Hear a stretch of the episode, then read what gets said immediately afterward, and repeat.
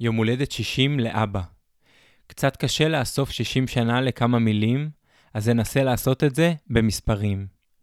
60 שנה בהם אתה חי הן 21,915 ימים, מתוכם היית 3,500 ימים צופיפניק, 1,200 ימים נחלאוי, 540 ימים קיבוצניק, 21,415 ימים תל אביבי, 5,110 ימים נשוי, 10,950 ימים אבא, 502 ימים סבא, 13,870 ימים נגר. כל הימים, אהוב. אהוב על ידי הוריך שלא הכרתי, האחים שלך, המשפחה, חבריך וכמובן על ידינו ילדיך. את הבית בו גדלת אני מכיר רק מסיפורים, כך שלא אוכל להרחיב עליו בדיבורים. לכן אבחר לדבר על הבית בו אני גדלתי. אין כאן סיפור מרגש עד דמעות על בית בו אמא נאלצה לעבוד בשלוש עבודות. תמיד היה אוכל, מחשב, חוגים, משחקים ועוד. עד כאן מסתמן בית די שגרתי, אך הוא היה שונה מכך לשמחתי. מתירנות מעולה בשמרנות, אהבת הבריות, אכפתיות, אהבת הארץ ובחירה חופשית, אלו ערכים שהיו בבית כדרך קבע, ולא כסיסמה או תקופה חולפת. במבט לאחור נראה שלא הרביתם מחשבה או מאמץ מיוחד בהטמעת הערכים הללו. זה היה טבעי עבורכם כי זה מי שאתם. בהערת סוגריים ניתן לומר שזה לא היה בית אחד, אלא שניים. בדיוק שנה מאז שעזבתי את הבית ומיכל גם כבר רחוקה, אמנם אתה קצת מתגעגע וזה בסדר, שזה לא יעצור אותך לחיות רק בשביל עצמך. תטייל מקיץ במדינה אחת לקיץ במדינה אחרת, תהנה מאילי החמוד, תבלה עם חברים, ובעיקר תהנה מכל יום, כי נשארו לך לפחות עוד 21,915 ימים, שזה בדיוק עוד חצי חיים. אני כבר הפצרתי בך לא להשאיר לנו ירושה, אלא ליהנות מכל אגורה. נ"ב כל המספרים הם בערך, כי אתה בן אדם של בערך, או במקרה הטוב, של נראה איך העניינים יתגלגלו. אם זה לא היה ברור, אני מקדיש לאבא שלי את הפרק. אגב, היום הוא כבר בן 62.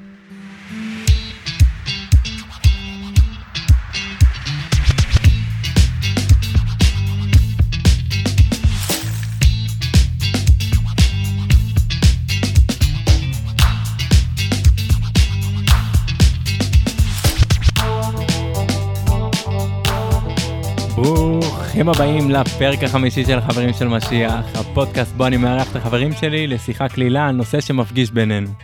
כל פרק חבר אחר על נושא אחר. בשבוע שעבר התארח כאן יאיר, חבר מהישיבה החילונית בתל אביב. בפרק הוא סיפר על חייו כחרדי ואיך יצא מהם לעולם החילוני. לפני יאיר הייתה כאן עדי, חברה מהעבודה.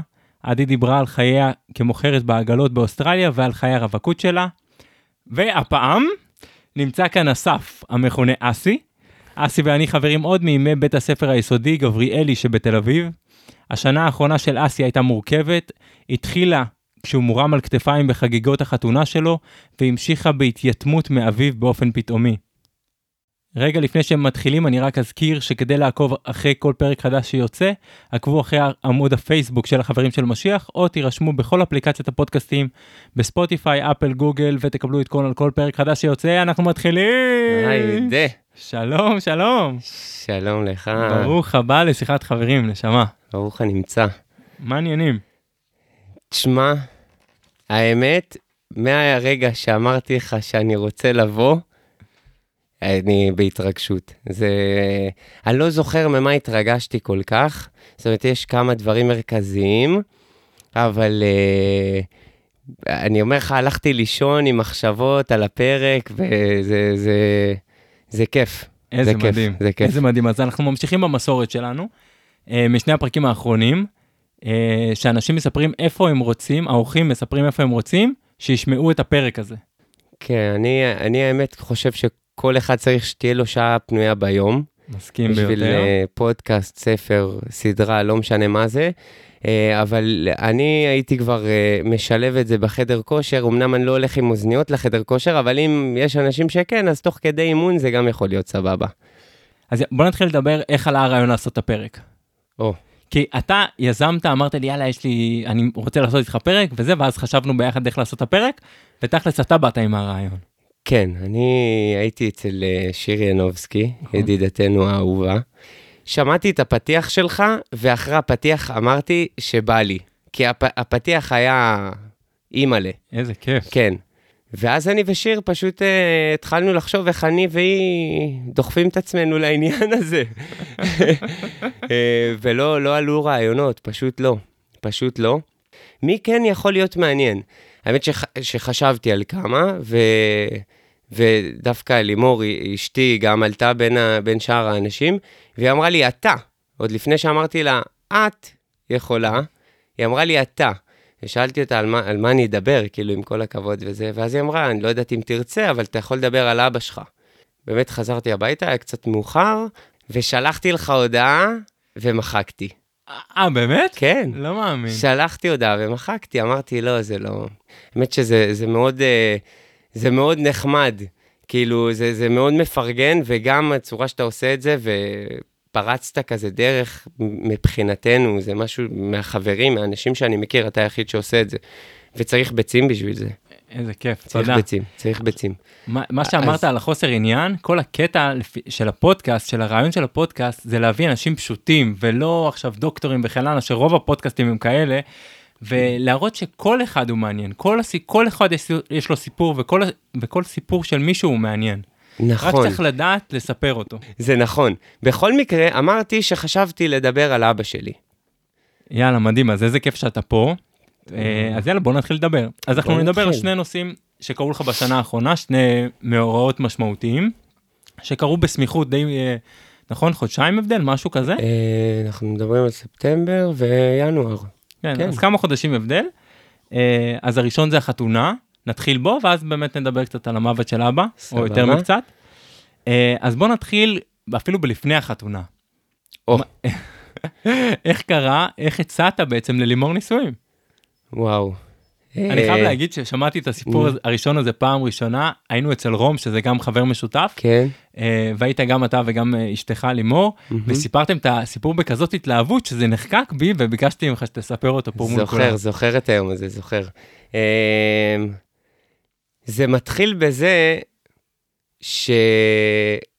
שמי שמכיר אותי ומי שלא מכיר אותי יודע שאני, אה, לא, לא אחמיא לעצמי יותר מדי, אבל רומנטיקה נקרא לזה, בסדר?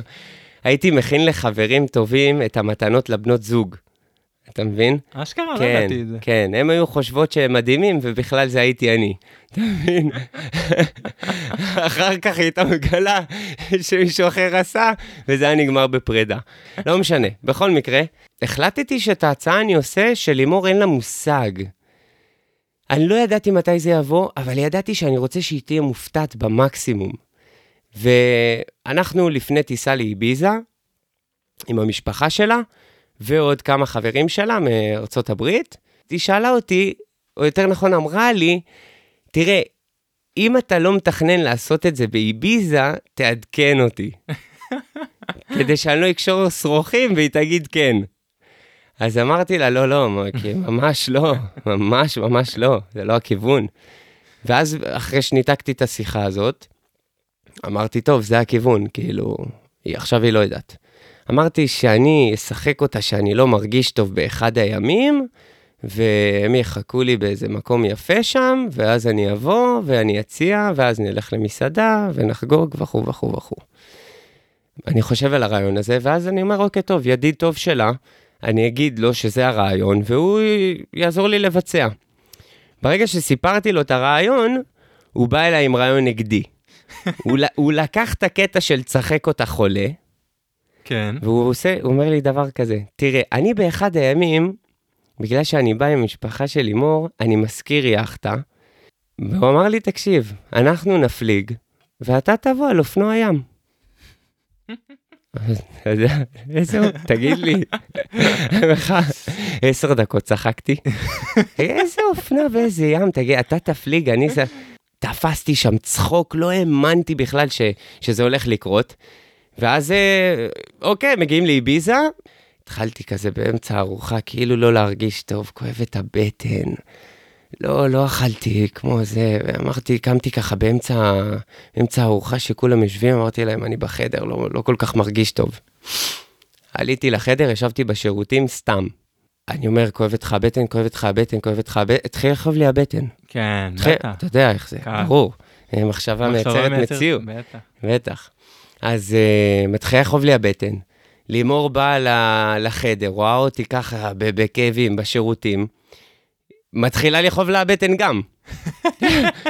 היא אומרת, רק שלא "אכ- תהרוס." אכלנו, אכלנו אותו דבר. אם לך כואבת הבטן, כואבת גם לי, מה זה?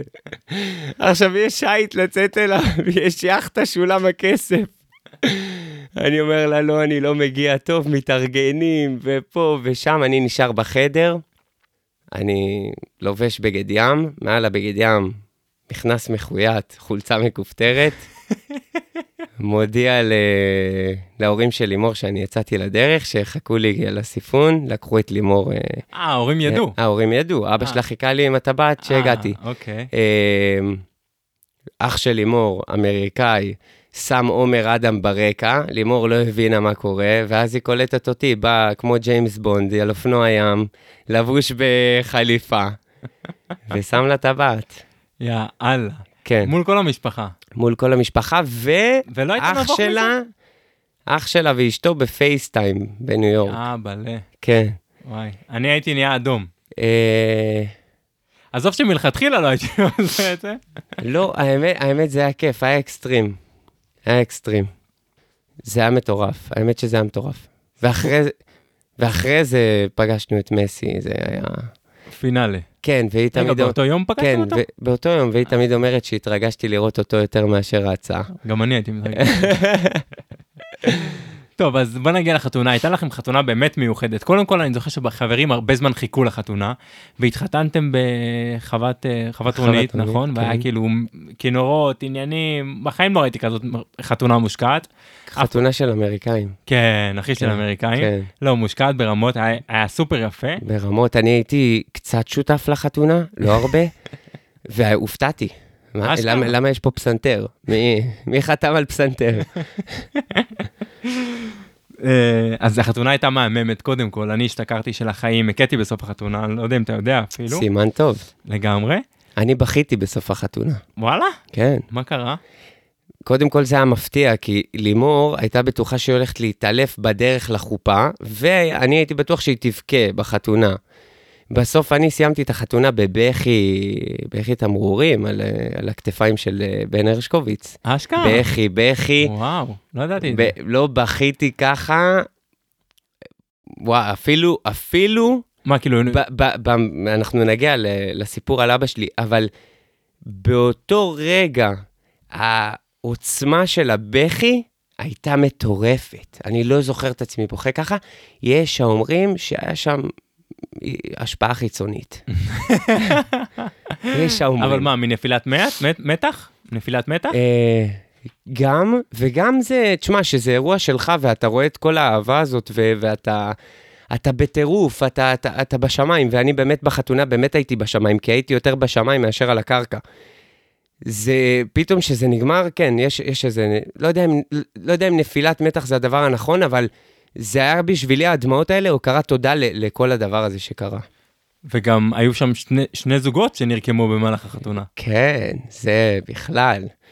אה, אמיר, שהוא חבר קרוב. ח- חבר מאוד מאוד קרוב, הוא חבר של החברה הכי טובה של לימור. מטורף, מטורף. כן, זה שתי... עד היום הם ביחד. ש... כן, שני זוגות, בעצם הוא חבר הכי טוב שלי, והחברה הכי טובה שלה, שזה וואו. אוקיי, אז אמיר זה הזוג הראשון. כן, ו... ובן ויסמין, שבעצם הם, הם היו, הם עבדו ביחד תקופה ארוכה. אבל הם הם כבר חברים טובים הרבה זמן. הם היו חברים מאוד טובים הרבה זמן, ובחתונה, אתה יודע, טיפה אלכוהול. ועוד זוג לאוסף, אז וואי. אנחנו בשני שליש. הם זוג מקסים, אני אוהב אותם. נכון, גם אמיר וקים וגם בן ויסמין. נכון.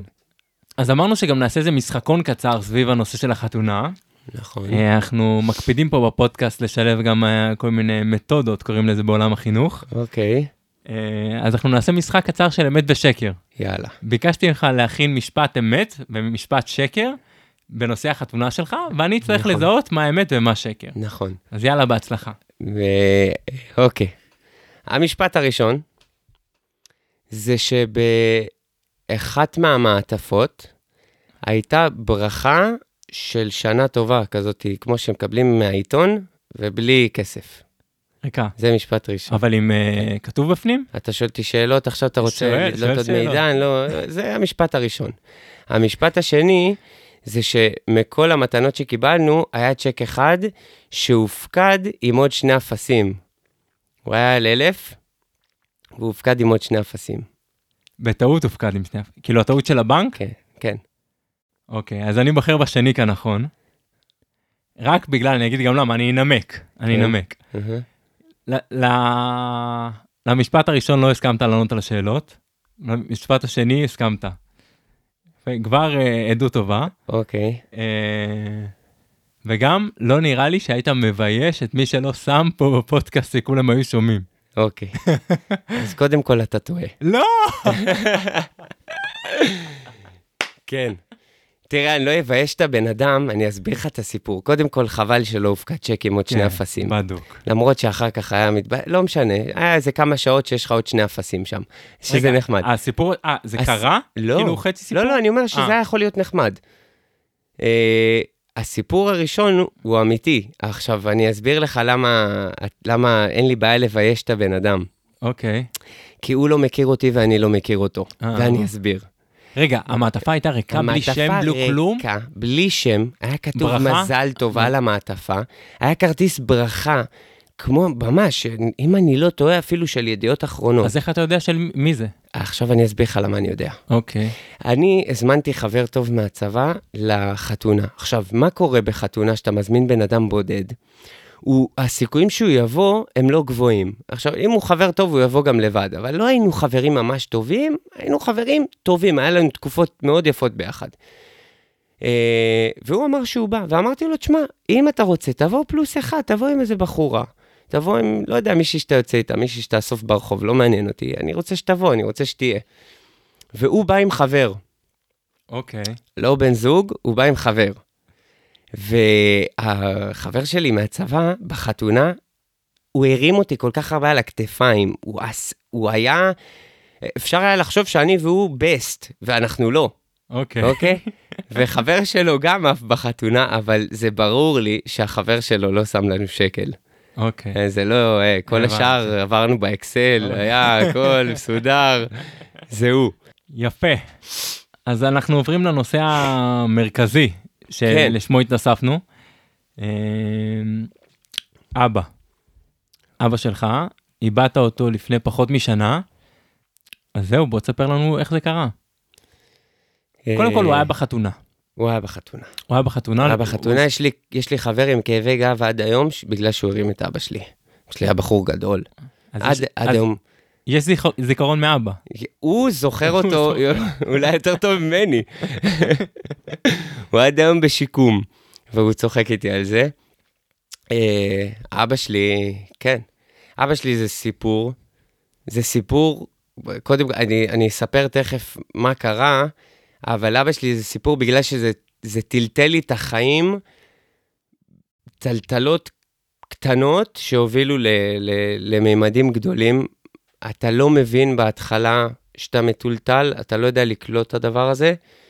אה, ואנחנו, עם ההמשך של הפודקאסט, שמי שעכשיו נמצא בחדר כושר ומאזין לנו יגיע לשם, אז אה, נציין פה עם גם אה, מוסר השכל. זה קורה ביום אחד שאני בעבודה, ואני מקבל טלפון מדוד שלי. עכשיו, לצורך ההבנה, דוד שלי זה בן אדם שאתה מצלצל אליו, הוא לא עונה. הוא גם לא חוזר. אוקיי. עכשיו, אתה הוא מבין מצלצל... שזה רציני. אה? אתה מבין שזה רציני. לא, אתה מבין שזה כנראה טעות. אשכרה. מה, אתה, מה הוא מצלצל אליי ב-11 בבוקר? אין, אין, הוא צריך ממני משהו? לא הגיוני. עונה. אומר לי שאם דיברתי עם אבא שלי, ואכן דיברתי איתו יום לפני, לא באותו יום, השעה 11 בבוקר, אני בעבודה, במשרד, אה, והוא אומר לי שאבא לא עונה, והוא מחוץ לבית שלו, והוא שומע את הטלפון, ואבא שלי לא עונה. ואני, מה אני חושב? אני חושב שאבא שלי מסנן אותו. הם היה, זה לפני, לפני טיסה מתוכננת למרוקו, זה שאבא שלי... אופייני ביחסים ש- שלהם? כן, זה יכול להיות. קרובים? כן. הם לא היו, זה, זה אח של אימא שלי. אה, אוקיי. זה לא אח של אבא, אה. זה אח של אמא שלי. ואבא שלי, זה היה לפני נסיעה למרוקו, ואבא שלי קצת התלבט אם לנסוע או לא, הוא בדיוק חזר מתאילנד.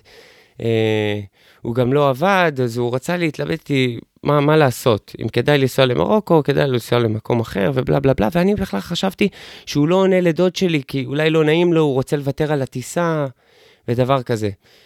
וניתקנו את השיחה, כאילו, זהו, בסדר, לא יודע, הוא לא עונה.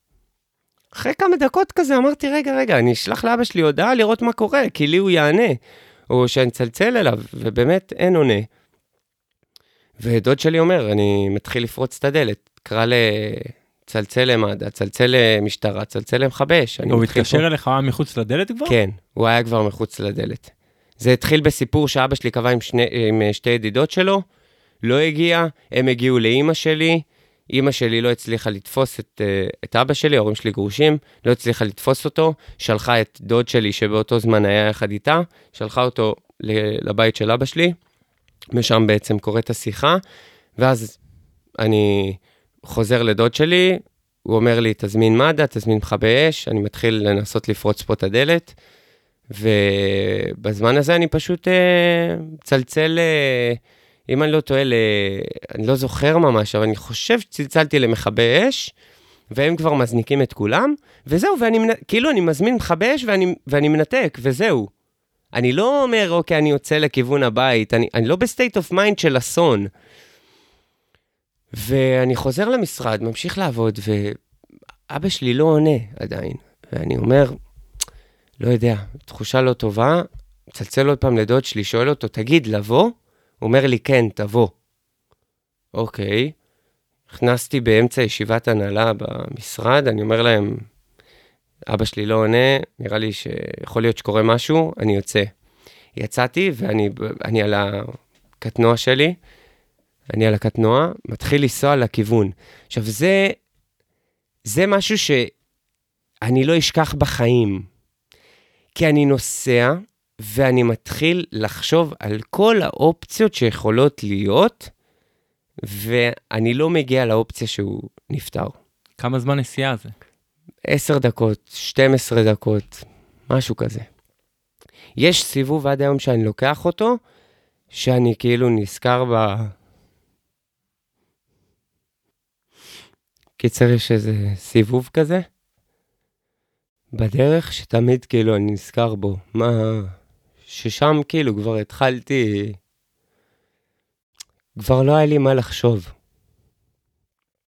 ואז הגעתי, הגעתי לבית, ואיך שאני נכנס ללובי, אז אה, יורדים, אה, יורד, ירד במעלית צוות של מד"א שלושה אנשים שהם בדיוק אה, מדברים כזה, משהו החייאה, אה, כן, ולא יכולת לעשות, ואני לא זוכר בדיוק מה, אבל אמרתי, אה, איזה יופי, כאילו, מד"א הולך, ואני עולה עכשיו, אני בדיוק, בדיוק הם חלפו על פניי. ואני נכנס ל- לדירה של אבא שלי, ואבא שלי בסלון שוכב, ועם שמיכה, מכוסה בתנוחה של שינה. ואמרתי, אוקיי, כאילו, וואי, אוקיי, הם טיפלו בו, ועכשיו הוא בהתאוששות, לא יודע מה קרה, אבל סבבה, הוא פה, שוכב. ואז דוד שלי בעצם בא, וכאילו, עומד לידי, שם לי יד על הכתף, ו- ואומר לי, נפטר. עכשיו, מה נפטר? כאילו, איך, איך זה קורה עכשיו? 11 בבוקר, התחלנו את היום, אבא נפטר. עכשיו, אתה רואה אותו שם שוכב בצורה שהיא... היא- זה שינה, זה... הפה פתוח, ה- ה- אבל ממש בצורה של שינה, קצת סגול כזה, קצת לא, לא בריא, מה שנקרא, אבל אתה רואה אותו ישן. זה אחרי שמד"א טיפלו בו? לא היה מה לטפל, הוא נפטר באמצע הלילה. אז הם לא נגעו בו. פשוט- לא היה מה לגעת, לא היה אוקיי. מה לגעת. זה דרך אגב, זה, זה כמו שהרבה יודעים, רק רופא קובע מוות, כן, או נכון. פרמדיק גם אה, יכול.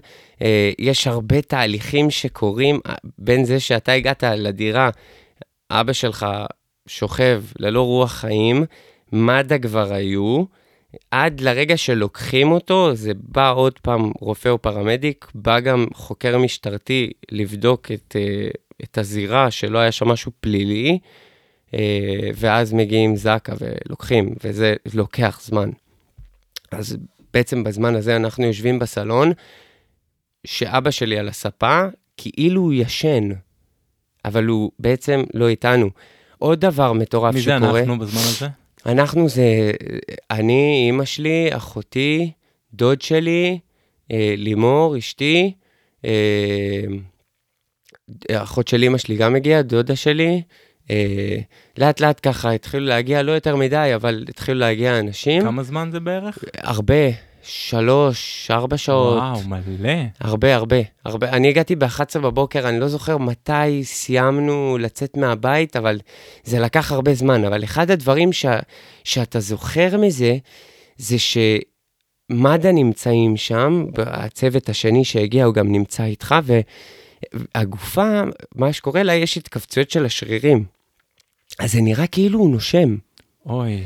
עכשיו, אתה אוי. במחשבה שלך עוד לא מעכל את זה שיש פה גופה, כי אתה לא מעכל. אני, נגיד, ברגע הראשון לא בכיתי, לא התרסקתי בבכי. פשוט עמדתי שם בשוק ותפסתי את הראש. לא, לא הבנתי בדיוק מה, מה, מה, מה קרה. אתה עדיין לא מעכל את זה. ו... ואתה רוצה להגיד להם, כאילו, יש מצב, נראה לי שהוא נושם, זה, זה מה שאתה רוצה להגיד, נראה לי שהוא נושם, תבדקו אם אפשר לעשות משהו, כי נראה לי שאפשר. וגם שמעתי סיפורים ותראו שאפשר. ולא, אתה גם לא אומר. אה, אתה משתף במחשבות, אבל הם מהר מאוד אומרים לך, זה גם בן אדם שכרגע נפגש עם המוות, יודעים שהוא כנראה גם קצת לא, לא מאופס. אבל uh, אחד הדברים הכי מטורפים שקרו באותו רגע, דרך אגב, דבר, קרה דבר אחד שאימא שלי באה והייתי בטוח, זאת אומרת, שאימא שלי באה, היא עושה כזה, טוב, גיורא, תתעורר. כאילו, היא לא, אחותי נגיד שהיא הגיעה לבית, היא התרסקה. אחותי הייתה בהיריון, יש לה שני ילדים, עכשיו יש לה שלושה כבר. היא באה והיא התרסקה על אבא שלי, היא ממש כאילו נש... לא נשכבה עליו, אבל היא באה וחיבקה אותו מאחורה. אני, שאין לי בעיה להתמודד עם זוועות, לא, לא היה לי את האומץ ואת הרצון לגעת. כאילו זה היה קצת בשבילי too much, ואחותי פשוט באה וחיבקה אותו, ואימא שלי באה, ומי שמכיר את אימא שלי, היא, היא כזה טיפוס אה, מצחיק, היא לא, לא שגרתית, וזה, היא עושה, יאללה, טוב, גיורא, קום, הבנו את הבדיחה, תעורר. בדחקה. מה? בדחקה שלה. כן. בדחקה. דווקא אחר כך אימא שלי לקחה את זה מאוד מאוד קשה ולא ציפיתי. אבל היא לקחה את זה מאוד קשה, היה לה גם לילות קשים, שפתאום אתה מפחד, גם לי היה לילות קשים, שאתה פתאום מפחד שמחר לא תקום בבוקר. אה, אה, אז זה היה דבר כזה. מה שקרה, שאימא שלי הגיעה, אז היא הגיעה באווירה טובה, היא הגיעה קצת כזה בהלצות, ואולי, לא יודע, זה גם סוג של הדחקה, אבל אימא שלי יודעת שאבא שלי מחזיק מזומן. אז ישר ניגשה לחפש את המזומן, גם אמא שלי מאוד פרקטית, זאת אומרת, יש גופה, אז בואו נטפל בירושה, אתה מבין? כאילו, אין, אין זמן למשחקים. אז אמא אה, שלי באה ומוציאה איזה 20 ומשהו שקל. עכשיו, אני אומר לה, לא, איזה 20 ומשהו שקל? מהארנק. כן, מהארנק. עכשיו, למה אני ידעתי שיש הרבה יותר? כי שמד"א היו, הם רצו תעודת זהות. אז אני ודוד שלי התחלנו לחפש את תעודת זהות של אבא שלי, מצאנו את הארנק. בארנק היה שם כמה סטיפות יפות של 200, ו... ו- את כל הכרטיסים וכו' וכו' וכו'. אז דוד שלי הוציא את התעודת זהות, נתן למד"א, ואת הכסף המזומן נתן לי. עכשיו, אני, זה קרה בדיוק, אתה יודע, זריז כזה, ואתה יודע, הוא נתן לי כסף, זה גם לא היה לי הרגשה נעימה לקחת את זה. ברור. אתה מבין? אז פשוט זרקתי את זה על המיטה, ואז אמרתי, טוב, יש אנשים פה בבית, אני אשים את זה במגירה. אוקיי. שמתי את זה במגירה, ואז אימא שלי, שהיא מביאה את ה-20 ומשהו שקל, היא מביאה אותה מאותה מגירה שאני שמתי שם 2,000 ומשהו שקל. וואו. ואני אומר לה, אימא, היה פה 2,000 ומשהו. ואז התחלנו לשחזר, והבנתי שאחד מהאנשים של מד"א פשוט גנב את הכסף. אז מזה שנהיה שאנחנו יושבים בסלון עם אבא שלי, בלי רוח חיים, צריכים להתעסק בלהחזיר את הכסף שנגנב על ידי עובד של מד"א. וואו. ביזיון, ברמה... ביזיון, וואו. וואו. אבל הכסף חזר. הערב הזה, התקשר. הערב הזה נגמר בתשע וחצי, שקצין הביטחון הראשי של מד"א מדבר איתי ומגיע עד אליי הביתה, מראה לי את הסרטון חקירה, מראה לי את הבן אדם מוציא את הכסף, מראה לי שהוא מצטער ואומר לי, אתה תגיד לי עכשיו מה אתה רוצה שנעשה איתו. יואו. אם אתה רוצה שנשאיר אותו אצלנו, הוא מתנדב. חשוב להגיד, הוא מתנדב. אם אתה רוצה שתש... שנשאיר אותו אצלנו, או לא. אז אני אמרתי לו, שיבקש אליי, שיבק... שיצלצל אליי אישית לבקש סליחה, ואם הוא יעשה את זה, שיישאר. אם לא, שיעוף. הוא לא צלצל אליי, אבל לא אכפת לי אם הוא שם. לא אני מקווה שהוא מאמין. למד את הלקח שלו. וואו. כן. אני לא הייתי פוגע במישהו בעבודה שלו וזה, ובאמת מסכן, גם הגיע מבית לא... אה, אתה יודע, זה קרץ לו, אני לא יכול להבין את זה. דרך אגב, זה דברים שקורים, זה, זה לא חדש, זה לא פעם ראשונה, יש אנשים שאני מספר להם את הסיפור הזה, וזה קרה להם דברים דומים, שעונים, תכשיטים, זה קורה. סיפור מטורף. אתה יודע, סיפור קצת מטורף. מזכיר לי שבצבא, אתה יודע, בלילות, כאילו, להבדיל אלף הבדלות, כן? היינו נכנסים, אתה יודע, לבתים של ערבים וזה, והיה שם לפעמים מזומן, וזה תמיד היה איזה אישו כזה. אבל אני לא זוכר, לפחות לא שהייתי בסביבה שמשהו כזה קרה, ובטח לא בצורה כזאת, זה כאילו, ה... זה פשוט, לא האמנתי ששמעתי את הסיפור הזה בפעם הראשונה, סיפרת לי אותו בשבעה. ועוד דבר מטורף שקרה ב... אה, ב- בצירוף מקרים הזה אה, של אבא שלך, שזה גם היה על יום הולדת של חבר טוב מאוד, נכון? נכון, זה היה ביום הולדת של חבר טוב. בעצם, אה, הפעם הראשונה שבכיתי באותו יום, זה היה שצלצלתי בדרך חזרה הביתה לאחל לחבר שלי מזל טוב. בכלל, כל הרעיון היה יום יוצאים ובלאגן. אה, באותו יום אחרי שאתה באותו- יודע כבר התקשרת להגיד לו מזל טוב? באותו יום... והוא לא הוא, יודע? הוא ידע, הוא אה. ברור שהוא ידע. הוא ידע. אני פשוט צלצלתי לאחל לו מזל טוב, ואמרתי לו שאני מצטער שככה יצא, אתה יודע, ברור שהוא הבין אותי, כן? אבל זה הרגע הראשון שירדו לי הדמעות באותו היום. זאת אומרת, מהרגע שאבא שלי נפטר עד שראיתי את הכל, אני מדבר איתך על איזה אינטרוול של אה, שמונה שעות, שאני לא בוכה בכלל, ומתרסק בשיחת טלפון בדרך הביתה, וזה היה איתו, זה היה יום הולדת שלו. של למה רון. אבל? למה דווקא שם? אה, הייתי צריך משהו כנראה שיפתח לי את הברז. אתה בשוק, אתה לא מעכל, ו... אה, אני לא, אני לא יודע להגדיר, תשמע, אני בחור רגיש בסך הכל, אה, וכנראה שאני רגיש גם שזה נוגע לאחרים יותר מאשר אליי.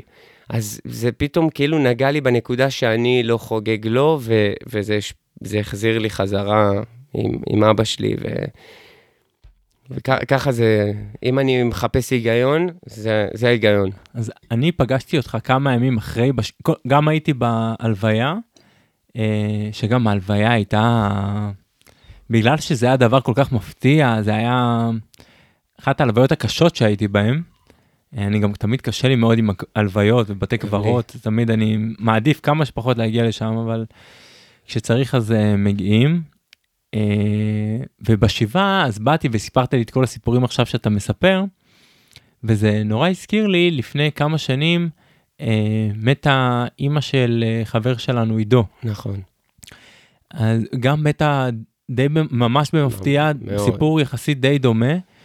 אה, ואני זוכר שאז הייתי סטודנט והסיפור הזה היכה בי בכזאת עוצמה, אני חושב שזו הייתה הפעם הראשונה שמישהו שהכרתי יחסית מקרוב והיה קרוב אליי, אה, מת.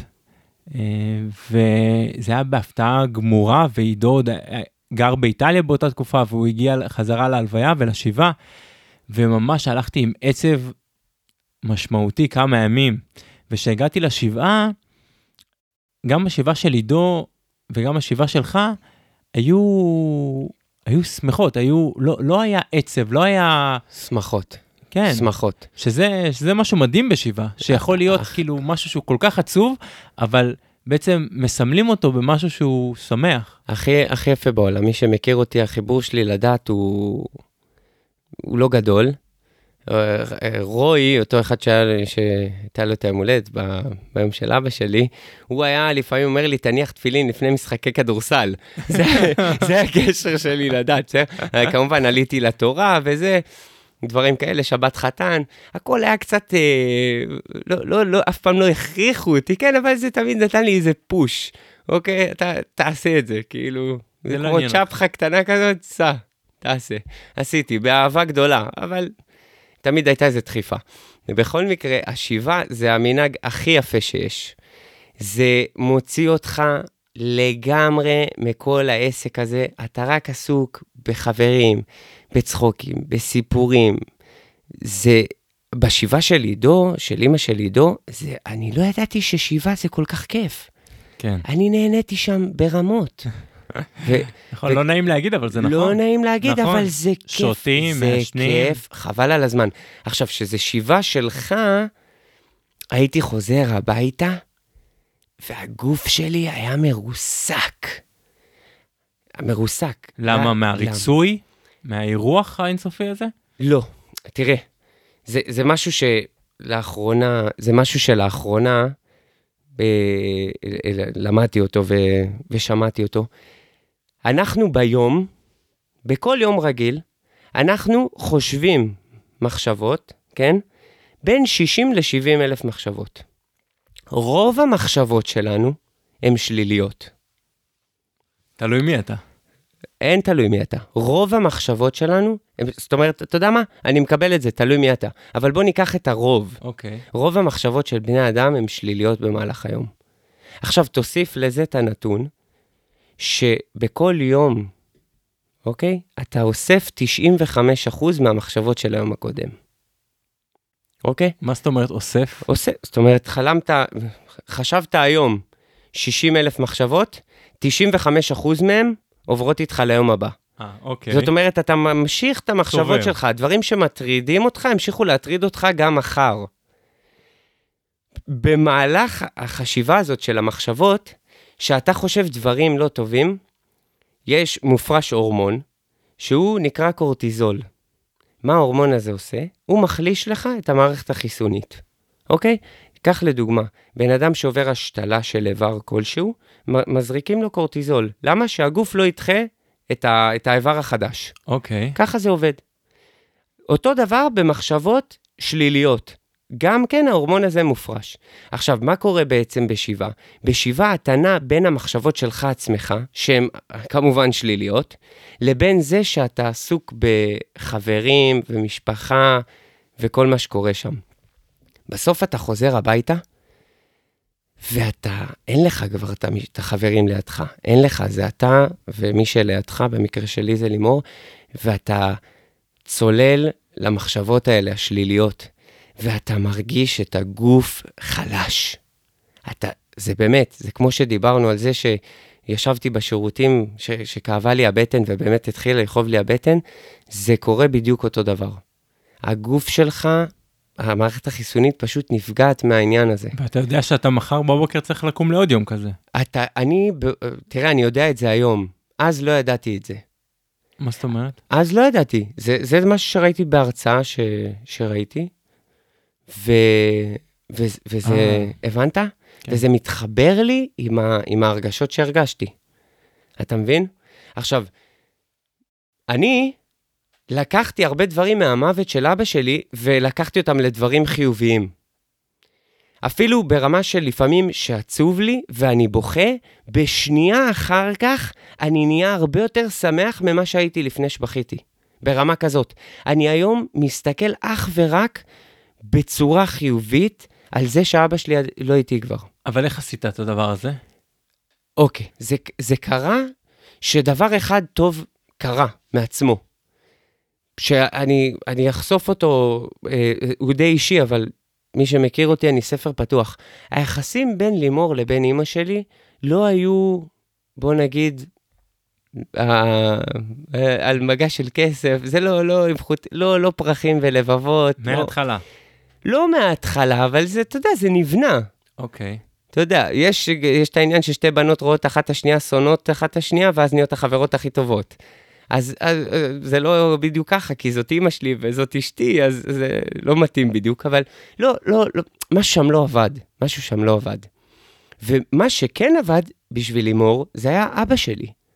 שהיא הייתה באה לאירועים משפחתיים, הבן אדם שהיה בשבילה העוגן זה אבא שלי, כאילו.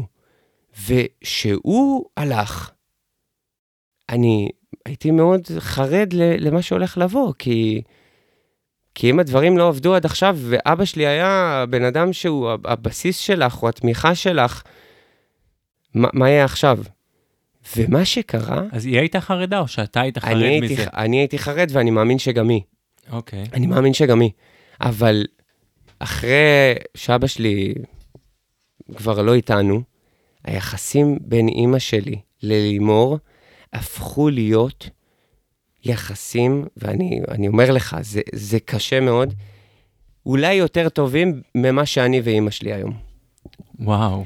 הן מדברות יותר, יש שם אהבה שאני אני לא, לא יכול לתאר לך, אני לפעמים אומר ללימור, שאנחנו נמצאים אצל אמא שלי, טוב יאללה בואי, כאילו בואי נזוז. היא אוהבת להיות שם, היא רוצה להיות שם יותר ממני, היא מ- איך אתה מטורף. מסביר את זה? יש לזה הסבר, אוקיי. יש לזה הסבר. שהייתה התנגדות משני הצדדים לעשות מהלך של קרבה, אז שני הצדדים הלכו עוד יותר רחוק. הם לא התקרבו, זה פשוט הלך והתרחק יותר ויותר. ברגע שאימא שלי, אני חושב, ראתה את הדאגה שיש ללימור כלפיי, ואת ה... כמה היא עוזרת לי עם העניין הזה שעכשיו אני בלי אבא יותר, אני חושב שזה פתח לה את הלב, ו- ולא היה צריך כבר לעשות הרבה יותר. זה, זה, הוא פשוט היה פתוח לגמרי, ולימור נכנסה לשם, זה היה פשוט כמו בסרטים. זה בנקודה אחת פשוט השתנה ב-180 מעלות. וזה גרם לי, זה, זה הייתה הנקודה הראשונה שגרמה לי להבין שגם מהדבר הנורא הזה קרה משהו טוב. קרה משהו שלא היה בטוח יכול לקרות בש, ב, בשום אה, אירוע אחר, באף נסיבות אחרות ש, שהיו גורמות לדבר הזה. מדהים שראית בזה את הטוב, ואתה יודע איזה מחשבה זה ישר העלה לי? שאנחנו הרבה פעמים מנסים להכריח הרבה דברים בחיים, ודווקא כשאתה מכריח, זה לא עובד. נכון, ברגע שאתה נותן לדברים לקרות ונותן לחיים לקרות מעצמם, הדברים זורמים. נכון. למרות שלפעמים אתה נותן לחיים לקרות uh, מעצמם ואתה קצת מאבד שליטה. אז uh, זה, אתה צריך הכל... באיזון. זאת אומרת, זאת אומרת, אם זה קורה, זה טוב. אם זה קורה, זה לדוגמה טובה. אם זה לא קורה, זה כבר בעיה, זה בן אדם שלא מאוזן, ואתה יודע. אבל הדבר הזה פתח פתח אה, לראות שבעצם בדבר הנוראי הזה קורים דברים טובים. ומשהו שצץ לי גם לאחרונה, שזה גם מתקשר קצת לקורונה ולכל העניינים, כי אני באמת בחודש, חודשיים האחרונים עובר עליי איזה סוג של שינוי כלשהו, אה, שאולי גם נגיע לזה, אבל בסינית, משבר והזדמנות זה אותה מילה. זה אותה מילה. עכשיו, אני לא יודע, הסינים אחראים לקורונה גם, אתה- מבין? אבל, אבל משבר והזדמנות זה אותה מילה. ומהרגע שאתה בעצם יודע את זה, אתה, אתה רק צריך לשמוע את זה. אתה מה, מאותה נקודה יודע שאם בא משבר, אתה צריך להפוך אותו להזדמנות. ואני לקחתי את המשבר של אבא שלי והפכתי אותו להזדמנות בכל דבר. אבל איך עשית את זה? איך עשיתי את זה? זה, זה התחיל בדבר הזה, זה אוקיי. התחיל בלימור ואימא שלי. איך, ו- איך מינפת ו- את הדבר הזה? מינפתי את זה בזה שהתחלתי לתעל את המחשבות שלי למקו, למקומות חיוביים. פשוט ככה. ראיתי שפתאום יש חיבור, המשפחה, אתה יודע, קרה אסון, אז המשפחה מתחברת יותר, קורים דברים. אה, ו- ואתה מתחיל, אתה מתחיל לחשוב, ואתה פשוט מתגלגל עם זה, שאתה חושב חיובי, בסוף יקרה חיובי. מה שתחשוב, זה מה שיהיה. ככה זה עובד. אני מאוד מסכים עם זה. ככה זה עובד. עכשיו, זה... אה, לקחתי דברים מאבא שלי, שהוא היה אומר לי בתור ילד. אני זוכר, אבא שלי היה מבלבל לי את השכל, הייתי שואל את השאלה, היה אומר לי, "ת- תפתח את האנציקלופדיה, אתה יודע, זה היה בזמן האנציקלופדיה, תפתח את המילון, תקרא באינטרנט. לא הייתי עושה את זה, לא היה לי כוח. היום, ברגע שאני הולך לפתוח נגיד את גוגל וכל הדברים האלה, ופותח ויוטיוב וספרים ולא משנה מה, אני תמיד חושב על אבא שלי. שהוא היה מקרצץ לי, לך תקרא, לך תלמד. לא הייתי עושה את זה בתור ילד, היום אני עושה את זה כי הוא לא פה. אם הוא היה פה, לא הייתי עושה את זה באותה רמה. אתה מבין מה אני אומר של לקחת משהו שקרה, להפוך אותו למשהו טוב? פתאום את כל הדברים החסרים האלה, שלא הערכת באותו זמן, אוקיי? מדברים הרבה על זה ש, שלא נפרד, לא, אני והוא לא נפרדנו כמו שצריך, לא הייתה הכנה מוקדמת. והרבה אנשים לפעמים קשה להם עם זה, יש להם משמע על זה. אני אומר, זה מה שהיה. עכשיו, את כל הדברים שלא הספקתי, אני אוכיח לו בזמן שהוא לא רואה. רואה, אולי ממקום אחר. בסדר, יש אנשים ש... כן, אתה יודע, רואה. כל הדברים האלה שלא הספקתי להראות בזמן שהוא היה פה, אני עכשיו אעשה אותם. גישה מדהימה, זה גישה מדהימה, אני חייב להגיד. זה שגם עצם זה שאתה פה, זה רק אומר שזה באמת נכון מה שאתה אומר, ואתה לא אומר את זה מהפה לחוץ, ואתה בא ומסכים לדבר על זה, ורוצה לדבר על זה, ורוצה שאנשים ישמעו אחרים איך את הגישה לחיים, אבל עדיין אני רוצה לשאול אותך, איך זה להתעורר בבוקר, ואתה לא יכול להתקשר לאבא? תשמע, היה לי יום אחד שעמדתי מול המראה, ואמרתי לעצמי, בואנה, אתה הילד הזה שאין לו אבא. כאילו תמיד בתור ילד, ראיתי אנשים, אתה יודע, אתה מגלה במקומות מסוימים, להוא אין אימא, לזאת אין אבא, לכל מיני דברים כאלה ואחרים, ו- וזה זה היה בשבילי כמו טייטל כזה. אף פעם לא התביישתי לשאול את האנשים האלה, כי לא חשבתי שיש מה להסתיר בדבר הזה, אבל כן היית יודע שלהוא אין אבא. מכיר את הילד הזה? כן, כן, אני שואל אותך ברמה הפרסונלית. יש רגעים שצריך את אבא. יש רגעים, תמ... כן, ברור, שאתה לא יכול לצלצל, זה, אה, אתה יודע, זה הכי קשה שיש. אתה לא יכול לצלצל. אתה, אתה פשוט לא יכול. אז מה, מה- אתה, יכול, אתה יכול לספר על איזה רגע אבל- אחד כזה שהוא, הוא, גם עם כל המבט החיובי, שהוא שלילי. נשבע לך, נשבע לך היום, זה, כמה זה? זה דצמבר, ינואר, אנחנו עשרה חודשים אחרי, חוץ מזה שהוא לא יכול להיות איתנו, אני לא יכול לחשוב כרגע על משהו שלילי. נשבע, אני אצטרך לחזור אליך עם תשובה. וואו. הראש שלי היום עסוק רק בחיובי. רק. מה שיש לי שלילי, ישר אני מנסה לטייח אותו עם, חיובי. רק בגלל הדברים האלה שאני יודע. הייתי שם, הייתי במקום נמוך, היה לי לא טוב. היה לי לא טוב, אני זוכר, הלכתי לישון עם החולצה מההלוויה, הייתה מעל המיטה, כל, כל לילה הייתי בוכה, הייתי במקום לא, לא כיף, לא כיף, לא כיף. ידעתי שאני אצליח להתגבר על זה, כי ברור, כי החיים ממשיכים, אבל ו- וגם ידעתי שהיא, אתה יודע, שאני רוצה להפיק מזה טוב, לא ידעתי שאני אפיק ככה טוב. אבל לא הייתי יכול אם לא הייתי חושב על זה כל כך הרבה. זה, זה מוביל אותי לעוד משהו אחד שאני רוצה להגיד, כי אמרתי לך לפני הפודקאסט שיש שלושה, שלושה דברים שאם כבר באתי לדבר על אבא שלי, אני לא חושב שזה משהו מיוחד שאבא שלי נפטר. יש הרבה אנשים כאלה, אני, אני מכיר כמה. יש שלושה דברים חשובים שאם מישהו שומע את זה והוא מתמודד עם משהו אחר, זה לא חייב להיות אבא, זה, זה, זה גם לא חייב להיות מוות, זה יכול להיות אלף דברים אחרים. אחד זה מחשבה, שניים זה אנרגיה, ושלוש זה מעשים. אז המחשבה, אמרתי לך, כל יום חושבים הרבה מאוד מחשבות, מדובר בערך בין 60 ל-70 אלף מחשבות, הרוב שליליות, 95 ממשיכות איתך גם ליום הבא. אבל הדבר הכי בעצם טוב או רע בעניין הזה, שאני אשאל אותך שאלה. אני אשמח. איזה איבר בגוף יש לו את האנרגיה החשמלית והמגנטית הכי חזקה? אמ, לא יודע, הלב? תשובה נכונה. חיפרת על האמת בשקר. הלב. הלב יש לו אנרגיה חשמלית פי 100 מהמוח, אוקיי? ופי חמ... ואנרגיה מגנטית פי 5,000 מהמוח, כן? שתבין מה אני מדבר איתך. לא טעיתי. בעצם המוח, ברגע שאנחנו חושבים, אני אקח את זה רגע לעולם שלי, למקצוע, הוא כמו שנאי. הוא עושה עבודה קצת הפוכה משנאי. מה שנאי עושה על קצה המזלג, לוקח מתח גבוה וממיר אותו למתח נמוך.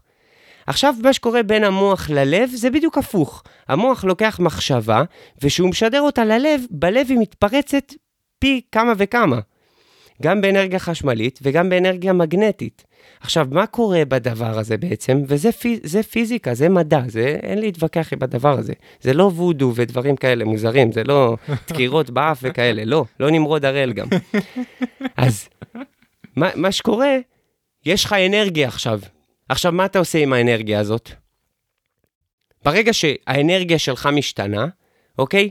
לא, לא ניכנס לזה יותר מדי, באמת שלא, אבל זה, אתה יודע, אלקטרונים, פרוטונים וניוטרונים ואטומים, וזה נע סביב האטום וכל מיני חרטוטים כאלה שלמדנו אז ואנחנו לא זוכרים. מה שקורה, ברגע שיש לך מחשבה, יש איזה תדר, ואנרגיה משתחררת, אוקיי? היא מסוגלת להפוך אנרגיה של חומר אחר. אוקיי? מי שרוצה להרחיב על זה, יש את אפקט זימן ואפקט סטארק, שיקרא על זה, זה שינוי של פוטונים. ברגע שיש תזוזה של הפוטונים האלה, של האלקטרונים סביב הגרעין, משתחררת אנרגיה. האנרגיה הזאת משפיעה על כל חומר. יש ניסויים היום במים, שאנחנו מכירים את זה אפילו מהיוטיוב, משמיעים איזה צליל ליד הזרם של המים והם, והם נעים בצורה מסוימת. נכון. זה משנה, האנרגיה שלך תשפיע על מישהו אחר. אם אתה בא באנרגיות חיוביות, מי שלידך יהיה באנרגיות חיוביות. אם אתה בא שלילי, הוא יהיה שלילי. אם אתה בא מנומנם, הוא יהיה מנומנם. אם אתה בא תדר גבוה, כיף, fun, יהיה בסדר, זה מה שיהיה. אתה קובע, אף אחד אחר לא. אהבתי. אהבת. אהבתי מאוד. עכשיו, בדיוק, אז מה שקורה לי לפעמים עם שירים עצובים, אני עצוב, ואני, ואני יודע כבר אחרי שאני הולך להיות שמח פי כמה וכמה, והאנרגיה, האנרגיה שלי נעה מעצב לשמחה ומתפוצצת. וזה, זה בעצם, אם אתה מתחיל לחשוב חיובי, מתחילה להיות לך אנרגיה חיובית. וככה אתה רץ. ככה אתה רץ. באתי לפה, אחד מהדברים שבאתי לפה, זה כי אתה, תמיד יש לך אנרגיה חיובית. אנחנו היינו צוחקים עליך, נשמה. היינו צוחקים עליך, שת, שלא משנה מה, אתה מחייך. מה זה הדבר הזה, כאילו? אני עוד לא שם. אני עוד לא שם, אני מקווה שאני אגיע לשם. אני, אני, כן. לא בטוח שזה יקרה, אבל לחיים, אחי. אז אמרנו, אמרנו, שלוש דברים רצית להעביר, מחשבה, אנרגיה. ועשייה. כן. ואחרי שאתה עובר את שני השלבים הראשונים, אתה מגיע לעשייה. כי זה לא מספיק שאתה תחשוב שיהיה טוב, וזה לא מספיק שאתה תגיד לעצמך, וואי, האנרגיה שלי טובה. אתה צריך באמת לחיות את זה ולהרגיש את זה, שזה הופך להיות חלק ממך, זה תהליך. לי זה לקח, הנה, עשרה חודשים, אולי טיפה פחות. אה, והחלק השלישי זה לעשות. מה זה אומר לעשות? מבחינתי זה היה... לתעל את האנרגיה למקום נכון. לתעל את האנרגיה. היום שאני אומר לך, שקראתי בחודש האחרון שלושה ספרים. 31 שנה לא קראתי ספר אחד. קראתי התפסן בשדה השיפון כי זה היה חובה לספרות בבית ספר. בחי אלוהים, וגם קראתי רק את המאחורה. זה היה, אם מישהו שואל אותי, קראת ספר? כן, תפסן בשדה השיפון. דרך אגב, ספר מצוין, מומלץ. מומלץ. ואני זוכר שהמורה אמרה, אם מישהו, אם מישהו יקרא את בעל זבוב, הוא יקבל בונוס. ואני נכנסתי לאינטרנט, קראתי את הכריכה מאחורה, ואז רשמתי לה כאילו שקראתי את הספר, ופשוט כתבתי לה את התקציר מאחורה. אבל לקריירה לקחתי כאילו כבר קראתי את בעל זבוב, אתה מבין? אז הכנסתי, כאילו קראתי, אין לי מושג מה קורה בספר הזה. אז קראתי שלושה ספרים בחודש האחרון, שזה מטורף מבחינתי, אני לא סובל, לא סבלתי את זה. אבל פתאום בא לי, פתאום בא לי לפני השינה לקרוא את הספר. משהו, כאילו, לא, לא הייתי שם בכלל, לא הייתי שם. זה לא הכיוון שלי. זה לא מה שאני אוהב. אבל פתאום כן, אני מתחיל לעשות מעשים שהם בכיוון אנרגיה חיובית. זה לא חייב להיות דבר שקשור לאבא שלי או מזכיר לי את אבא שלי, אבל אני יכול למצוא תמיד את הקשר. הבנת? אני תמיד יכול למצוא את הקשר. לפעמים, אני אתן לך עוד דוגמה לאנרגיה חיובית. אני מחזיק ממך על זה שפתחת פה מיקרופונים, ופתחת פודקאסט, ועשית, וזה בדיוק, שלושת הדברים שדיברתי עליהם, זה בדיוק מה שעשית. וזה לא פלא שאתה אומר לי את כל התשובות האלה, כל התשובות האלה מבחינתי הן טריוויאליות, כי אני, אני יודע מי יושב מולי. אתה חשבת לפתוח את הפודקאסט הרבה זמן? זה לקח זמן. אחר כך חשבת מאיפה אתה מביא את האנרגיה, ואנרגיה זה יכול להיות אומץ ותעוזה. לעשות את זה, לקחת, לקנות את המיקרופונים, לקנות את הזה, והדבר השלישי זה להרים טלפון למישהו, בוא, יש לי פודקאסט, תגיע. שלושת הדברים האלה שמו אותך על הגל. מאז, כל שבוע זה קורה, אתה כבר לא צריך להתאמץ. אז זה אומר שגם אם תרצה עוד הרבה דברים אחרים, אתה יכול לעשות אותם בדיוק. לחשוב, אנרגיה, מעשה. יפה. האמת שאני חותם על כל מילה, זה ממש היה ככה. זה בדיוק ככה. אתה יודע, מעניין שאתה, כאילו זה משהו שאתה כל כך כאילו משקיע בו וחושב עליו, על אנרגיה חיובית. כל הזמן, עכשיו אני חושב על זה, אני מפחד ש... אני לא רוצה שזה יהפוך להיות קיצוני מדי, כי אז אתה הופך להיות קוקוריקו כזה, אתה מכיר את האלה שלקחו את האנרגיה החיובית, לקחו את האנרגיה החיובית צעד אחד קדימה וזהו. אולי לא, לא. תשנה את השם, לא. לרפיקי. כן, אתה מבין? אז אה, אני לא שם. אני, בגלל זה אני גם אוהב, אני אוהב גם את העצב. אני אוהב גם להיות עצוב. אני נשבע לך. אוהב להיות עצוב, אוהב לבכות. לא קורה הרבה לצערי, אבל וואי, אוהב. מסכים איתך כי, מאוד. כי זה כיף, אחר כך מה שאתה מרגיש זה... אתה יורד למטה, אבל אתה חייב לטפס חזרה למעלה. הטיפוס שלך למעלה הוא הרבה יותר מהיר והוא הרבה יותר עוצמתי, ו... אני, אתה יודע מה זה מזכיר לי? אה, גם, גם לקראת שאנחנו מקליטים פה את הפרקים, אני מאוד מתרגש, ואני תמיד גם שואל את האורח אם הוא מתרגש וזה, ותמיד, אני זוכר שאחד המבחנים הראשונים באוניברסיטה שלמדתי, אה, נורא התרגשתי לקראתו. ו... וכל הזמן אתה מנסה להוריד את ההתרגשות ולהוריד את ההתרגשות, ואז שבאתי ממש קרוב למבחן, אמרתי, רגע, למה שאני אוריד את ההתרגשות? עד שאני מתרגש ממשהו, בוא אני אהנה מההתרגשות, כאילו, אפילו אם זה מבחן, אני צריך ליהנות בול. מזה, אני לא צריך כל הזמן להוריד את ההתרגשות, וכל הזמן להיות כאילו באיזשהו מצב של, בדיוק. אני לפני הפודקאסט, אמר, אמרתי, יואו, מה עכשיו פה, כאילו, אם לא יהיה טוב. אמרתי, נש... אתה יודע, זה עובר לך בראש, אולי הפודקאסט לא יהיה טוב. ואמרתי, אין מצב. כי זה בדיוק חזרתי למה שאני מתעסק בו. אל תחשוב על השלילי, תגיד שיהיה טוב. תגיד שיהיה טוב. תסמוך על עצמך, תחשוב על דברים שקרו, ל... שקרו, ל... שקרו טובים, שעשית הרצאה פה והיה כיף, ויהיה בסדר. ואתה, זה יהיה fun, כאילו מה יכול להיות? והמחשבה שלה לא יהיה טוב, היא חזרה עדיין. היא, היא, זה לא שאמרתי פעם אחת וזה נעלם, היא חזרה, אבל נאבקתי בה. אתה מבין? ובסוף באתי לפה בהרגשה שיהיה אש. לא אכפת לי שלא יהיה, אבל מבחינתי כבר יהיה אש. לא, אש, פרק אש. אתה מבין? אבל זה, זה דבר מדהים, והלוואי, הלוואי ש... שעוד אנשים, אפילו אם בן אדם אחד ידע לקחת ושישמע את הפרק הזה, נכון. וידע לקחת לתעל לדברים שלו עוד קצת חיוביות, זה, זה, זה, זה מדהים שהצלחת להוציא ממקום כל כך נמוך, מקום כל כך גבוה. זה העניין. דרך אגב, בקורונה זה... אגב, זה... לפעמים צריך להגיע למקומות האלה, נכון. ולהיות נמוך כדי להיות גבוה. נכון. זה בא אבל- ביחד. אבל, נכון, עדיף לא להגיע לשם, עדיף לא להגיע לשם, אבל אם הגעת לשם, ואתה רק עסוק בכמה זה נורא שהגעת לשם, ולמה זה קרה דווקא לך, ו- ו- וכל הדברים האלה, אתה תישאר שם, אתה לא תצא משם. ככה זה עובד. יש דבר שנקרא נאג', מה זה nudge? שאמרתי לך, יש nudge. nudge, אצלנו, כשאתה אומר nudge, זה ישר... נודניק. קונוטציה לנודניק, ניג'ס. לא, nudge זה דחיפה קטנה. זה הפירוש של זה. זה ממש... נותנים דוגמה כמו האמא הפילה, שהיא דוחפת את הפיל לפילפילון הגורון, היא נותנת לו nudge. היא לא עכשיו נותנת לו בעיטה, זורקת אותו 20 מטר, היא ככה עם החדק נותנת לו קטנות. אז nudge כן. זה, זה בעצם איזו פעולה קטנה שגורמת לך לעשות, להגיע לדברים הרבה יותר גדולים. עכשיו אני אתן דוגמה על הנאג' הכי מוכר בהיסטוריה. אוקיי. אוקיי, שהוא יישמע לך ממש מוזר. תן. אוקיי, זה היה מחקר באמסטרדם, שהמשתנות של הגברים היו מפוצצות בשתן על הרצפה. אוקיי? אוקיי. עכשיו, אתה, אתה אומר, טוב, אמסטרדם, אולי כולם בסאטלה, לא אה, יודע. עם הזבוב? יפה, זה nudge. זה nudge, זה נקרא nudge. זה משהו קטן שגרם רגע, רק לאנשים... בוא נסביר. בוא נסביר. זה על, על משתנות של גברים, יש אה, אה, אה, סטיקר של זבוב. נכון. או על- קרח, או כל מיני דברים כאלה שגורמים לך. כן, אבל הזבוב זה, הנ- ה nudge הכי מוכר זה הזבוב. והזבוב הזה בעצם גורם לגברים להתרכז בפיפי ולקלוע למטרה שצריך. יודעים? כן, שאם שמים לגבר מטרה, הוא מתמקד במטרה. וזה הוריד ב-80% את הפיפי על הרצפה. ב- באמסטרדם, בניסוי שעשו את זה. דרך אגב, אני, ששמעתי על זה, יש את זה בבן גוריון, ואני זוכר, בוא'נה, אני השתנתי רק על הזבוב. עכשיו, הרגשתי נכון. מטומטם, עכשיו, אתה מרגיש מטומטם, כי אתה עסוק בזבוב שהוא לא זבוב, זה רק מדבקה, וזה עושה את העבודה. אז לפעמים אנשים צריכים נאג', איזה משהו קטן, שיוביל אותם להתמקד במטרה, לקחת מזה עוד דברים קדימה. אז אבא שלי זה לא היה נאג', זה היה פילה שבועטת בפיל.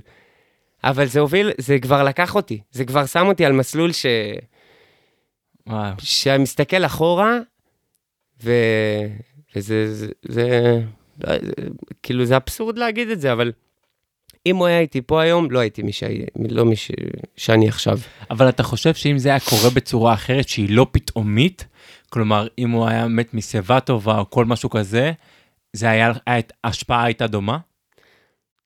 תראה, אני אגיד לך, אני אגיד לך משהו שחשבתי הרבה פעמים להגיד אותו או לא להגיד אותו.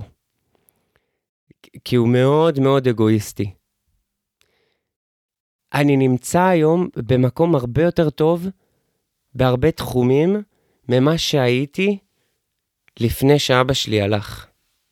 ואני במקום יותר טוב, ויש לזה חלק מה, מה, מהמוות של אבא שלי. לא, שלא יפרשו את זה לא נכון, זה לא שלי ולאבא שלי היו יחסים לא טובים או, או משהו כזה שהוא הלך וזה כאילו היה הקלה בשבילי, ההפך הגמור.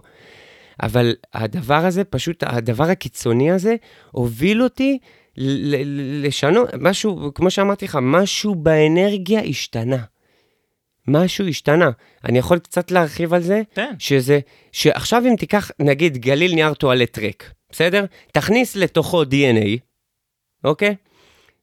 החלקיקים של הגליל נייר טואלט השתנו. אתה לא תראה את זה ויזואלית, כי אתה לא מסוגל, אנחנו לא מסוגלים בעין שלנו לראות את זה, אבל הסידור של האלקטרונים, פרוטונים ניו- וניוטרונים של הגליל נייר טואלט השתנו. אם תוציא את ה-DNA, מה יקרה לסידור שלהם? בתוך ישתנה. הגליל? הוא לא ישתנה, הוא כבר נשאר מה שהוא, אתה מבין? אז ב- ברגע שהיה שינוי של אנרגיה, הוא כבר זהו, הוא קורה. לא, אבל זה לא מה ששאלתי. שאלתי אם הוא לא, אם הוא היה מת בדרך לא מפתיעה, אז אם אתה חושב שהשינוי היה הוא שינוי דומה. אה, אני, אני חושב שלא, אני חושב שלא, כי קיבלתי פצצה. אתה מבין, כשאתה מקבל סטירה, אתה זוכר אותה. ואם קיבלת נגיעה קטנה, זה... זוכר אותה כל דקה. אה? אתה זוכר אותה כל דקה. אתה זוכר אותה כל דקה, היא כואבת לך עדיין. אתה זוכר, אתה, זה פצצה. כן, תשמע, אני לא יודע להגיד, זה באמת קשה, כי הדברים שלקחתי זה לא בגלל שהוא הלך בצורה הזאת הפתאומית. הדברים שלקחתי זה בגלל מה שלא לקחתי באותו זמן שהוא היה איתי פה. אתה מבין? כל הדברים האלה שלא יישמתי ולא, ולא הצלחתי לשאוב ממנו בזמן שהוא היה פה, אני שואב ממנו בזמן שהוא לא פה. אז אני לא חושב שיש לזה קשר איך זה קרה. לאיך זה קרה, יש לזה קשר לזיכרונות שלי. לדברים שאני עובר, ל, ל, כמו שאמרתי לך, העיכול הזה הספציפי שאני עובר אותו, ולא משנה כמה פעמים אני אסע שם, זה תמיד יזכיר לי את זה. תמיד. אוקיי, וואו. אמ, היה מאוד מאוד מעניין, אני חייב להגיד. הכנו עוד משחק לקראת הסוף. אנחנו לקראת הסוף? כן. עבר מהר. רציתי בסוף שיעבור איזה מסר. ובאמת המסר הוא שלא משנה מה קורה, לא משנה מה קורה לכל אחד, גם אם הוא חושב שזה האסון הכי גדול, שייקח אותו בפרופורציה ויראה איך הוא יכול לעשות ממנו הכי טוב שאפשר. כי אפשר, תמיד. תמיד אפשר לקחת את הדבר הזה, הנורא שקורה לך, ולהפוך אותו למשהו הרבה יותר טוב, ובמיוחד עכשיו בקורונה, זה, זה הכי קלאסי שיש. בשלושה ספרים שכן קראתי, אז יש אה, איזה ציטוט אחד, שזה הולך ככה, זרע מחשבה ותקצור מעשה, זרע מעשה ותקצור הרגל, זרע הרגל ותקצור אופי, זרע אופי ותקצור את הייעוד שלך. אז זה משפט ששווה למרקר, זה לכל אחד. כל אחד זה יכול להתחבר אליו.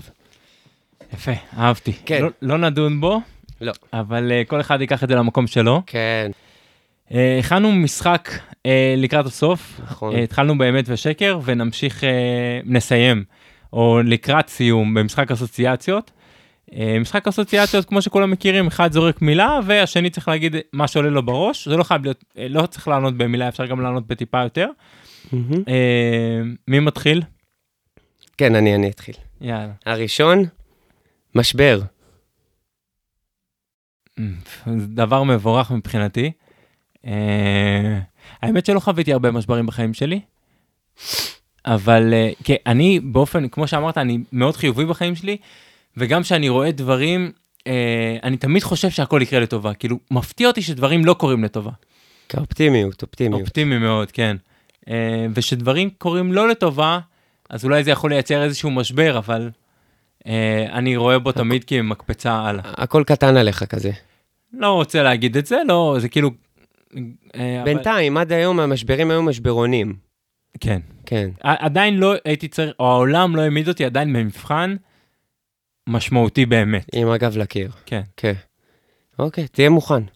אני מוכן. תהיה, אתה מוכן, האמת, נכון. אתה נראה לי באמת מוכן לזה. משפחה. מחכה לזה. מחכה לזה מאוד. מילדות אף פעם לא חשבתי על קריירה, אתה יודע, זה פחות עניין אותי כסף, אף פעם לא היה לי מחשבות להיות מיליונר. אני רוצה משפחה, אתה יודע, גם כשאני חושב, אז אתה יודע, ילדים זה... זה מה שאני רוצה. זה מצחיק, כשרשמתי את זה, התכוונתי למשפחה, כאילו איך ש... משפחה אה, ש- של, של אימא, אבא, דוד, זה, זה, ולקחת את זה לשם, אהבתי. אמונה. וואו. אה, אמונה זה דבר גדול. אני מאמין בהרבה מאוד דברים, לאו דווקא באמונה הסטנדרטית ש... שרגילים לחשוב עליה, אמונה באל וכן הלאה, בדבר גדול מאיתנו, אבל אני בעיקר מאמין באנשים, בחיות שלנו. אני חושב שאמונה, בלי אמונה, אני לא חושב שיש כל כך סיבה לחיות. כאילו, אתה, אם אתה לא מאמין במשהו שיהיה טוב, שמשהו, שיש משהו שמסדר את העולם, זה להאמין, זה נותן לך כוח ענק. נכון, אני נכון. חושב שזה דבר כאילו נכון. חיובי ביותר. פספוס. הדבר היחיד שאני יכול להגיד על פספוס, זה שיש לי פחד מאוד גדול מלהזדקן. Mm, כאילו אני מרגיש, אולי אני מרגיש כאילו כשאני אתבגר, אני אפספס, או כש... שיבוא יום ואני כבר לא אהיה, אז כאילו אני אפספס את כל מה שקורה בעולם. אז כאילו בשבילי פספוס זה לא עכשיו בהווה, אלא זה בעתיד. עכשיו תורי. עכשיו, רגע, אבל לא הגעתי להכי טוב. הכי טוב, תן את הכי טוב. אסף משיח. לא, לא יכול לבקש יותר, כאילו, אני לא, אני לא בן אדם שאוהב לדבר על עצמו, כאילו, לא, לא, לא מחמיא לעצמו, אני, בגלל זה- בגלל זה הכנסתי את זה. אני, אני מחמיא לעצמי בראש שלי, אבל אני לא מחמיא לעצמי בפרהסיה, פחות משתדל שלו, אולי רק ליד יעל, הבת זוג שלי. אה, זה נכון. אה, אבל אה, נו, אני לא- זרוק אני- מחמאה לעצמך. אני- הנה אחד מהדברים שנדבר עליו בפודקאסט הבא. זרוק אחד על עצמך, תגיד אני הכי תותח במשהו. אני לא יכול לבקש אה, חיים, או להיוולד לחיים יותר טובים ממה שיש לי. אני יאללה. מודה על מה שיש לי. אהבתי. עכשיו תרביץ טוב, עכשיו לי. תורי. תרביץ. עכשיו הקפת את זה הרבה. או, כדורסל. וואי. תשמע, זה, אתה יודע, שאומרים, נכון, יש לך את היום הזה שאתה ממלא את הלוטו, ואתה אומר, אם מחר אני זוכה, מה אני עושה? אז תמיד אמרתי, אני אהיה מאמן כדורסל, אני אהיה scouter, זה תמיד עסק בכדורסל. אני חושב שהדבר הראשון שהתאהבתי בו זה הכדורסל. זה האהבה הראשונה. כאילו, הלכתי שבי אחרי הדבר הזה. אתה יודע, אנשים נותנים את החיים שלהם בשביל זה. אני, נת, אני נתתי הרבה מאוד בשביל הכדורסל. באמת, אני הייתי משקיע מאוד. עד היום, לא משנה איזה משחק זה, אני רואה, אני, אם יש לי זמן, אני רואה. לא משנה, זה נוער ונערים, אני עוד יותר אוהב. ולמה אתה חושב שאתה לא הצלחת לעשות את זה? אה, אני חושב בנתונים הפיזיים אני לא מספיק טוב, אני לא מספיק אתלט, אני לא מספיק גבוה. אה, תוסיף לי 15 סנטימטר, אני גיא פניני. אני לא סובל אותו. איזה השוואה. אבל אני, אבל אני הוא. הייתי, הוא קולע טוב, קולע טוב, לא אתלט, כן. ומדי פעם יש הברקות. לא, הוא עשה קריירה מדי באמת פעם יש הברקות. כן, לא, וגם עד. היום משחק בנבחרת, מדהים. כן. אני שתיים. לא אוהב אותו, אוקיי.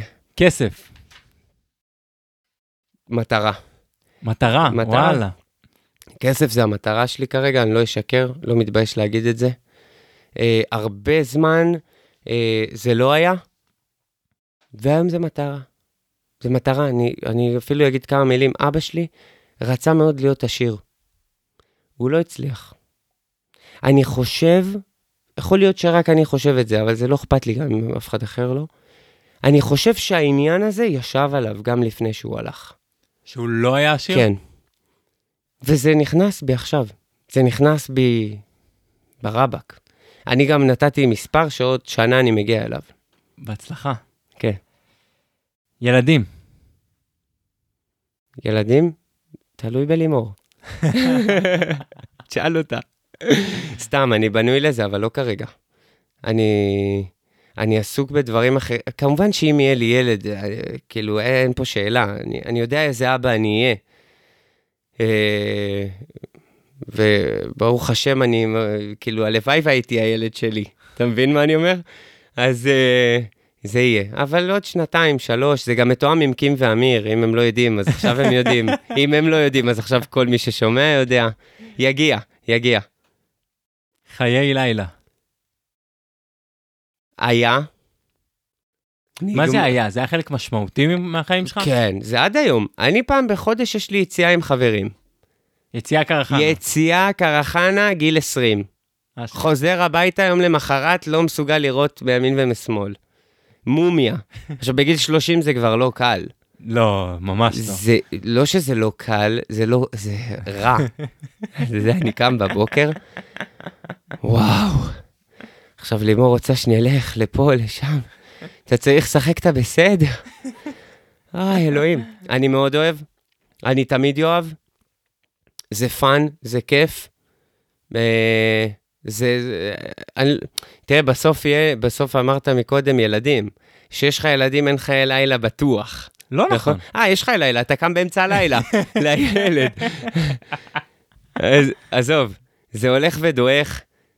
אני כבר, אתה יודע, אני, אתה יודע, הנה, דיברנו על מחשבה שלילית, שהנה, תראה איזה מחשבה שלילית מצחיקה. אני מפחד מהיום שאני ארקוד בחתונות כמו זקן. אתה מכיר את זה שהם רוקדים? תשמע, אין להם כיוון לכלום. עכשיו, אני מחזיק את עצמי מאחד שרוקד בחתונה, שהוא רוקד סביר. אמנם כל השירים אני רוקד אותו דבר, אם מזרחית, היפ-הופ וטראנס, זו אותה תנועה. אבל כשאתה נהיה זקן, אתה פתאום, זה האצבעות הולכות לכיוונים אחרים, זה, אתה, אתה מאבד את זה לגמרי. זה הפחד שלי, אם כבר. חיי לילה. זה מה שמפחיד אותך, המזל כן, שלך טוב, אבל... נכון, נכון. אה, כן, גם- זה גם מתקשר לאבא, כי אבא גם לא ידע לרקוד. אבא לא ידע לרקוד, לא יעזור, לא יעזור. וואי, ואני בדרך לשם, אני מזהה את התנועות, יש לנו אותן תנועות. אה, חיי לילה, אני, זה עדיין, מעט מאוד, אבל עדיין. אחרון, אבא.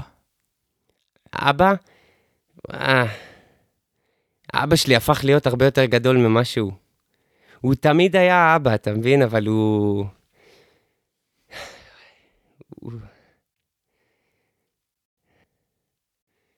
בוא נגיד שהוא הוא לא יודע מה הוא עשה בזה שהוא הלך. ו... וזהו, אתה יודע, אין, אין מה לעשות, אני והוא עוד ניפגש. אבל uh, זה אבא. טוב, אה, קודם כל אני חייב להגיד שהיה לי סופר כיף להקליט את. הפרק הזה. גם לי. סופר כיף. היה כיף מאוד, אה, היה כיף מאוד. גם מרגש, גם מצחיק, גם אה, מאיר עיניים, גם סופר חיובי, גם יש מלא מסקנות לקחת מה... באמת, חשמל. כיף, האמת כיף. האמת כיף פה. זהו, אנחנו מתקרבים לסיום. אה, זה פעם שלישית שאנחנו מתקרבים לסיום. החלפתי כבר לפיג'מה פה. עכשיו זה באמת. השאלה שאני שואל את כל האורחים, נו, מה החלום? מה החלום? יש לי חלום שכל מה שאני מוציא מהפה יקרה. אתה יודע, אני מאוד לא אוהב שאנשים אחרים אומרים דברים ולא, לא, זה לא תופס מים, זה לא מחזיק מים. אני רוצה שכל מה שאני מוציא מהפה יקרה. לא בהגזמות עכשיו, לא מחר אני בהוואי נופש. בקטנות, בכל דבר שיוצא מהפה שיתגשם. נותן ערך למילה שלך. אה? ערך למילה. מה הכוונה? ערך למילה, כאילו, כלומר, אתה אומר משהו שהוא יהיה בעל ערך. כן, לא, החלום שלי זה שאם אני אגיד לך עכשיו משהו, אז שבסופו של דבר הוא יקרה. ברמות הכי קטנות וברמות הכי גדולות. אבל אני לא אוהב שאני אומר משהו והוא לא קורה, ואו שצריך לתרץ אותו, או שהוא פשוט לא יצא לפועל. אני אוהב שלמילה שלי יש... היא ברזל. אז החלום שלי שכל דבר שאני אגיד, יקרה. וידעו שכל דבר שאני אומר, קורה. אהבתי. חלום מעניין. האמת שזה חלום קצת יצירתי מהחלומות האחרונים שאמרו לנו. טוב, אז אנחנו מסיימים. אני מזכיר להירשם לפודקאסט, גם באפליקציות, כל האפליקציות אנחנו נמצאים, בספוטיפיי, בגוגל פודקאסט, באפל פודקאסט, אנחנו שם לעשות אה, יירשם או subscribe, ואתם תראו כל פרק חדש שיוצא. או ללכת לעמוד הפייסבוק שלנו ולעשות לייק, לעקוב אחרינו, וגם שם מתפרסם כל פרק חדש שיוצא. זה הכל, תעשו אהבה, לא מלחמה, כיף שבאת נשמה. איי, אהבתי. ביי ביי.